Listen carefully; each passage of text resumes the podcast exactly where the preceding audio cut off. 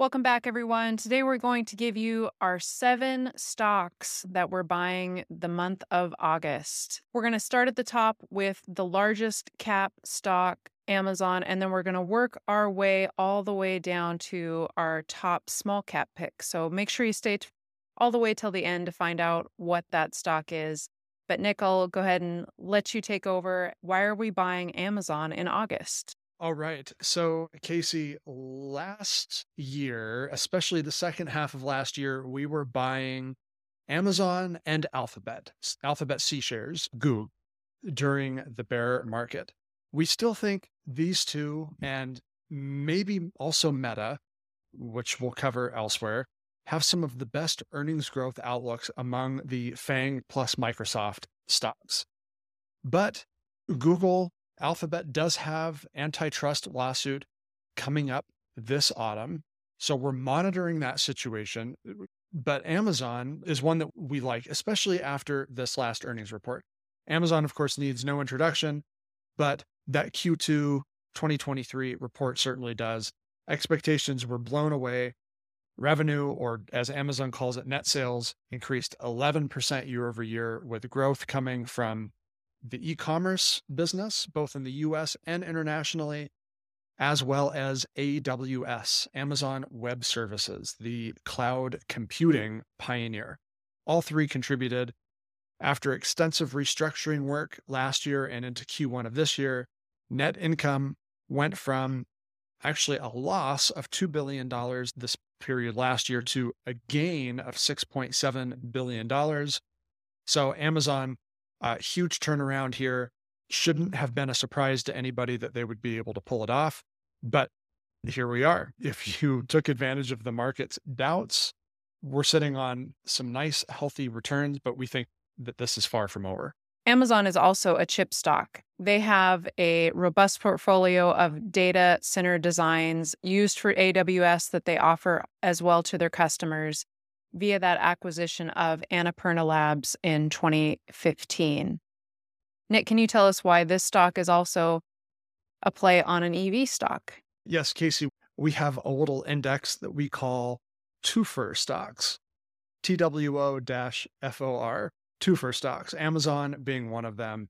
These are basically companies that own shares of another publicly traded business. Another one, an Amazon competitor, Shopify, is also TWFOR stock. They own shares of Global E, GLBE, as well as Affirm Holdings, AFRM. But Amazon, it's a unique TWFOR play because they own, of course, a lot of shares of Rivian, R-I-V-N. So we like Amazon and these TWFOR stocks because you don't really have to mess with Rivian and that disaster. If you own Amazon, you already have a little bit of Rivian. So if the company does well and the stock price does well, you know what? You've already got some play on it via your Amazon holdings. We think that Amazon can average high teens% earnings per share growth or more over the next 5 years. Let's move on to two stocks we actually paired up because they're both chip manufacturing equipment companies that we love, ASML and Lam Research. Casey, this is probably a great opportunity to drop your semiconductor industry flowchart here. Of course, wafer and chip fab equipment, a critical choke point in the industry. If you haven't seen our last 2 videos on ASML and Lam Research, they're linked up here. But ASML, the stock finally sold off after Q2 earnings. Basically, the market didn't like the lack of guidance for 2024. Analysts wanted an early peek into 2024, and it makes sense because this industry tends to have great visibility over the coming, even as far as 2 to 3 years down the road because of how expensive these machines are.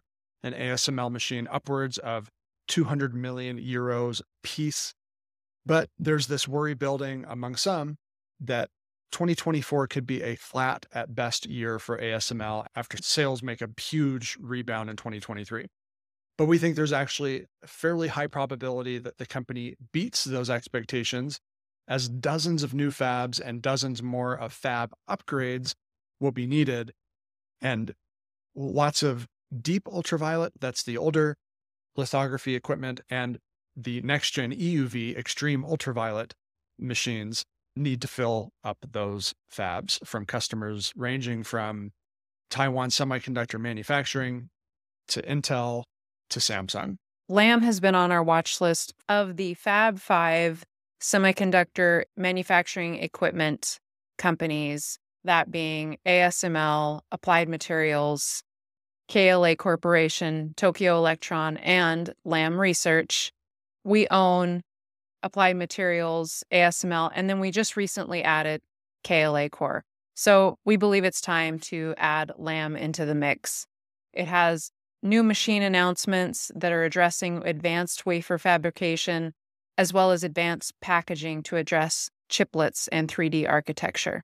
Right. So, Casey, we think this Fab Five business rebound is going to begin to take shape starting in the second half of 2023. Remember, 2023, a down year for sales for the Fab Five, excluding ASML. And a lot of this has to do with a lot of these fab customers getting ready to build and retool existing fabs. But we think this market is going to really start to pick up steam in 2024. And we think possibly we'll reach a crescendo in 2025 or 2026. We think through that period of time, over the next 3 years, Lam could outperform. So we are nibbling here on Lam Research. Let's move on to our next pick, Livent and Allkem. Livent and Allkem are expected to merge later this year, but Livent is one of the top stocks that we're buying in August.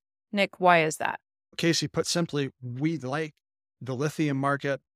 We think this is going to be a strong growth, secular growth trend through at least the end of this decade, probably beyond that even.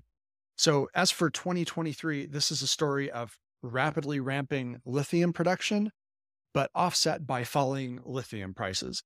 And it appears that after coming off of peak pricing in late 2022, really unsustainably high pricing for lithium in late 2022, it looks like the last few months, lithium prices have begun to stabilize. So last week, we talked a bit about Albemarle and their quarterly earnings. Check that video out. We think Albemarle is really cheap here, but we have a full position in that stock. We considered just simply adding more to our Albemarle position and going way overweight on lithium, but we kind of like Livent as well and the opportunity it presents if the Allkem merger goes through by the end of 2023, as it's expected to. And if that merger does go through, it seems likely that this company will emerge as the third largest public lithium company behind Albemarle and SQM. So we'll do more updates on these two companies later, but as Nick said, we're nibbling right now. We really like the lithium market over the next 5 years. All right. Next up on our list, Casey, I think you have some data visualization for the folks at home watching for this one. Yes, this is my favorite stock by far on this list. And here's my visual. Yeah, I like Crocs.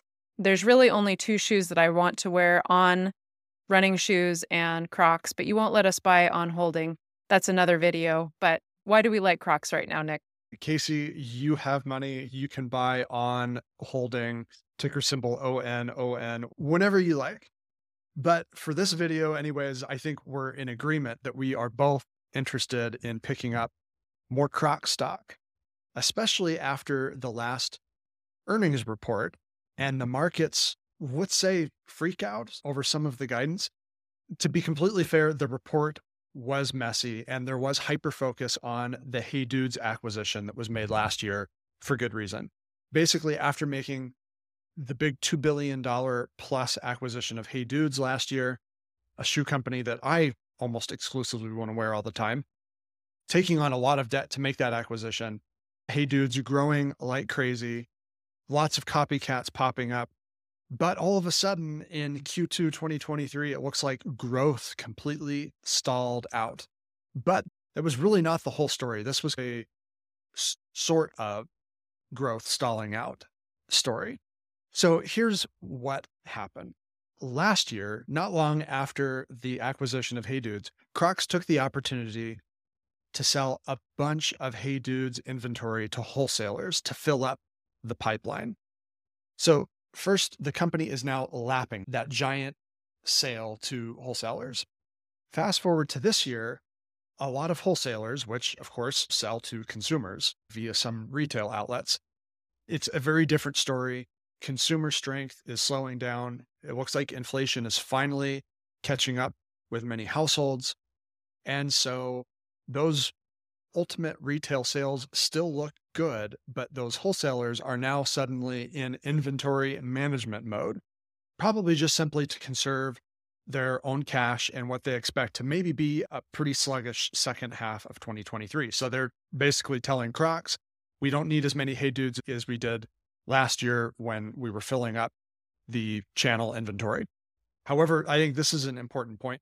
Sell-through of Hey Dudes, that's when the actual wholesaler makes the sale to the consumer and basically gets it off of their balance sheet and realizes a sale and a profit. That sell-through remains really strong. It was still up over 80% year over year. So that, of course, doesn't affect Crocs because that's not a sell out of their inventory. It's a sale out of the wholesaler inventory. But basically, it looks like this is a transition period.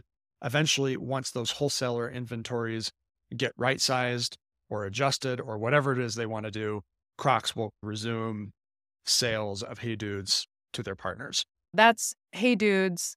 As for Crocs, the story is really all about East Asia.